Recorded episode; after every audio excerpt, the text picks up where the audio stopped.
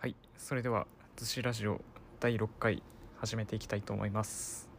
えー今回はですねまあ特に何をテーマにってこともなくですね、まあ、ゆるーくやっていこうかなと思います、まあ、日記のような感じの最近思うことだったりとか、まあ、最近買ってよかったものみたいな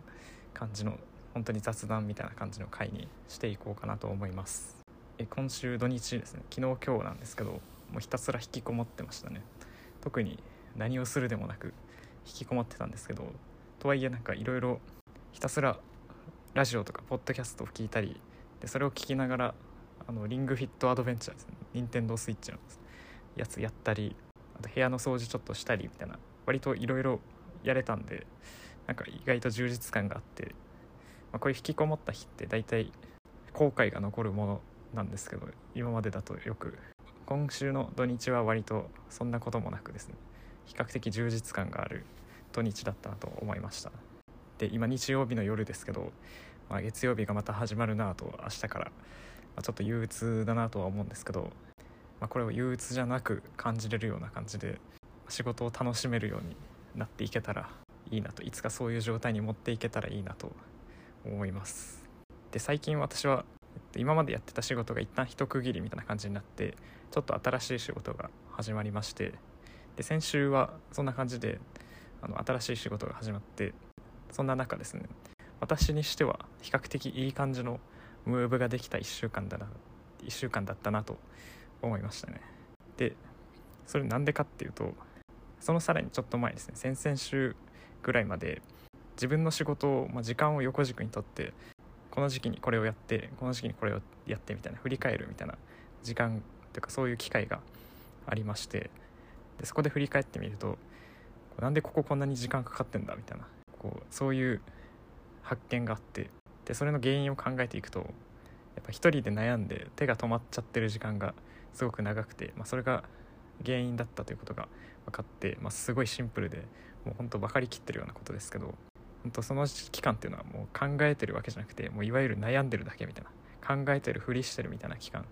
でそれが原因で、まあ、仕事が無駄に時間かかっちゃってるみたいなことがあるなっていうのを気づいてちょっとこれはやめねばという意識もあって、まあ、先週この新しい仕事が始まってからは何かちょっと手が止まったら、まあ、すぐ先輩に相談するみたいなことを、まあ、無理やり意識的にやってましたね。でそれをやると割とそんな滞ることなくその手が止まってる時間その無駄な時間があんまりない状態で比較的スムーズに仕事が進んでいったなと思ってもう3年目にして今更気づいたんかいっていうところはあると思うんですけど、まあ、そこに気づけたそんな週でしたね。ちょっとこの感じで今週もスムーズに仕事できたらなと思います。であとこれについてちょっと私の中で気づいたことというかですね、まあ、そうやって困った時すぐ相談みたいな状態ってできてる時は割と継続してそれがずっとできる状態になるんですね。なんかこう自分が活性化してるような状態になるんでなんかそれをができてる時は連続でずっとできるみたいな状態になるんですけどいざなんかできなくなるとその活性化の逆というか活性化の逆ってなんかうまく言語化できないですけどなんかすごく腰が重くなってる状態みたいなそういう状態になってると本当負のループというか相談できないで手が止まるで進まないみたいなで元気なくなっていくみたいな。で元気なくなってまたずっと相談できなくなるみたいな。本当負のループに陥ってもう固まっちゃうみたいな。ループに陥るんですけどその活性化してる状態はすぐ相談っていうのが割とできるんでちょっとですねもう常に活性化してる状態を維持できたらなと最近思いましたね。まあ、その相談した時に快く答えてくれる先輩がいてこそ成り立つんですけど本当にそこはもう先輩方に感謝しかないですね。すごい今優しい先輩たちばっかりなんで本当に環境に恵まれてるなと思います。でそんな恵まれた環境の中で全然パフォーマンスが出せてなかった頃っていうのもあってすごくですね反省しますね。ということで、えー活性化をとりあえずですね自分の中の、えーテーマとして来週あまあ明日から頑張っていこうと思います。はい。とまあこんな感じで、まあ、私の最近の近況みたいなところを、えつらつらお話ししたところで、ま続きましてはですねちょっと私が最近買ってよかったなと思ったものを3つご紹介させていただこうかと思います。まず1つ目がですね骨伝導イヤホンですね。これを買いましてこれがめちゃくちゃいいですね。買ったモデルとしてはショックスというメーカーのオープンランプロという骨伝導イヤホンを買いました。でこれがもうめちゃくちゃ良くてもう久々に買ってよかったなと思ったガジェットでしたね。でこれ買ったきっかけとしては、まあ、もう最近このポッドキャストの第2回でもお話しした通りもうちょっと自分の中で音声コンテンツがめちゃめちゃ来てるよという話をしたと思うんですけどそんな感じで最近もうずっとイヤホンを暇さえあればつけてるような生活をしてて、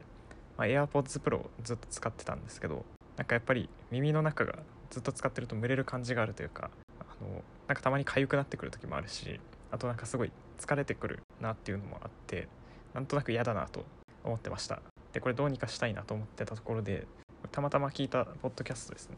あの歴史思考読書感想会の冒頭でもご紹介した8番さんという方の影響なんですけど、まあ、その方が使ってる骨伝導イヤホンがこの同じメーカーのやつなんですけどこれがすごいいいという話をされてたんであそんなにいいんだと思ってちょっと衝動買いみたいな感じでこの同じメーカーのやつ買ってみました。で何がいいってもう本当とにかく一つですね。耳を塞がなくていいという点がすごく最高です。開放感が最高で耳にこう引っ掛けるタイプの骨伝導イヤホンなんですけどもみあげのちょっと後ろあたりにその音が出てくる、まあ、振動するところが当たってるだけみたいな感じですね。で最初ちょっと締め付け強いかなと思って違和感あったんですけど、まあ、自分ちょっとヘッドホンとかも締め付け苦手でヘッドホンもすごい長時間してると頭痛くなってくる人なんですけど、まあ、このオープンランプロに関しては最初だけちょっと違和感あったんですけど慣れたら全然痛くなくなってまあ、ずっとつけててもそんなに苦にはならないなという感じです、まあ、難点としては充電のケーブルがその独特の形しててもう専用のやつしか使えないんでマグネットのやつなんですけどなので出先で充電したいなってなった時にパッとケーブルがそのケーブル持ち歩いてないと充電できないっていうのはちょっと難点かなと思います。ただ結構バッテリー持つんで今んとこ出先で電池困るみたいなことは今んとこ出てないですけどとても買ってよかったなと思いました。このながら聞き生活にまた一つですね。革命が起こったなというかながら聞きのクオリティまたクオリティオブライフ高まったなという感じがしました。で音質の話をするのを忘れてたんでちょっと追加で撮ってるんですけど音質はですね普通にいいなっていう感じですね。でこのオープンランプロっていうのが一応自分が調べた範囲ではこの今の骨伝導イヤホン業界の中では一番音質がいいとされてるモデルになりますね。で当然ですね普通のイヤホンに比べると音質って落ちてしまうんですけどまあ一番いいと言われるだけあって、まあ、普通にいいなと思いまして、まあ、自分別にあの音質にうるさい人ではないんですけど、まあ、自分の比較対象としては、まあ、AirPods Pro とと、ま、無印 AirPods 第1世代ですねぐらいしか比較対象ないんですけど個人的な印象としては、ま、無印 AirPods ぐらいの音質はあるかなっていう感じですね。あとその iPhone に最初から付属最近は付属してないみたいですけどかつて付属してたイヤーポッツっていう有線の Apple のイヤホンあれとも同じぐらいかなっていう感じです。特にそんなに悪くもないしめちゃくちゃ良くもないけど全然普通に使えるなという感じです。一応なんかこの SHOX のメーカーが出してるアプリがあってそこのアプリ内で一応ちょっとしたイコライザー的なのも使えてボーカルをより際立たせるモードみたいなのがあったりします。まあそんな感じです。ちょっと補足でした。で2つ目に買ってよかったなと思ったのは、えー、Apple Pencil の偽物みたいなやつを買いました。Amazon で3000円ぐらいのやつ。キングワンという、まあ、知らないメーカーのやつなんですけど、まあ、3000円ちょっとで売ってる Apple Pencil のパチモンみたいなやつなんですけど、まあ、自分 iPad mini 6持ってるんですけどその側面にマグネットで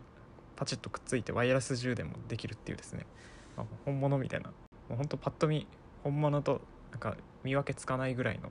やつでした。ただペン先の反対側のペンの上のところがですね LED で光るっていう。本家にはない特徴もあって、まあ、そこで充電状態が分かったりするみたいな、まあ、そういう地味なポイントもあるんですけど、まあ、それを買いました。Amazon のなんかおすすめに急に出てきてなんだこれと思って試しに買ってみたんですけどこれめちゃくちゃ良かったですね。これも。でそのペンを使ってアイビスペイントっていう無料のお絵かきアプリを使ってこうお絵かきとかしてみたんですけど試しに。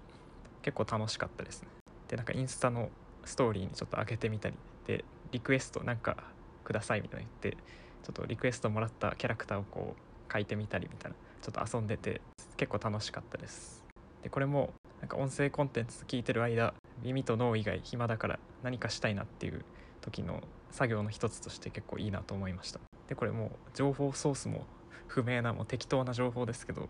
なんか絵を描くって結構右脳が刺激されるとかなんとか言ったりあとはなんかマインドフルネス的な効果もあるとかないとかなんかどっかで聞いたことあるんですけど、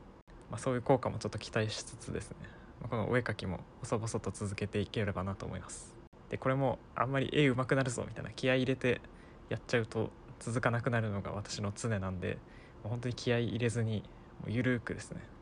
もう本当音声コンテンツ聞いてる間のただの暇つぶしとして本当にゆるくやっていきたいなと思います。余談ですけど本物の Apple Pencil は最近あの円安の影響を受けて結構値上がりしたみたいでなんか本当円安ちょっと嫌だなっていう感じしますね。なんかこうそもそもあんまり私経済学よく分かってないんでなんか円安が何で起こってるのかとかもよく分かってないし何ていうかそもそも1ドル何円とか何円が何ドルみたいななんかもう誰がどうやって決めてるのか全く意味分かってなくて なんじゃそれってずっと思ってるんですけど経済学もいつか勉強してその謎が解き明かされたらいいなと思いますね。私が生きてる間にちょっと何の話してるか分かんなくなってきたはい。で3つ目に私が買ってよかったなと思ったのが、まあ、買ってよかったというかこれ漫画ですね。今読んでる漫画なんですけど「マスター・キートン」という漫画、まあ、Kindle で最近電子版が最近発売された漫画なんですけどこれ読んでてすごく面白いです。まだ1巻しか読んでないんですけどもうすごい面白いです。1988年から1994年にかけて小学館ビッグコミックオリジナルに連載されたということで結構昔の漫画浦沢直樹さんという方の漫画なんですけどすごく面白いです。で普段自分あんまり漫画そんなに読む習慣が実はなくて、まあ、本自体そんなに読む習慣ないんですけどこれ読もうと思ったきっかけがですね、まあ、最近ハマっているポッドキャスト「ニュースコネクト」のですね日曜版に出演されてる経営競争基盤の塩野誠さんという方がいらっしゃって、まあ、その方がですね目標としてる人の一人らしいです。このマスター・キートンの主人公平賀キートン太一という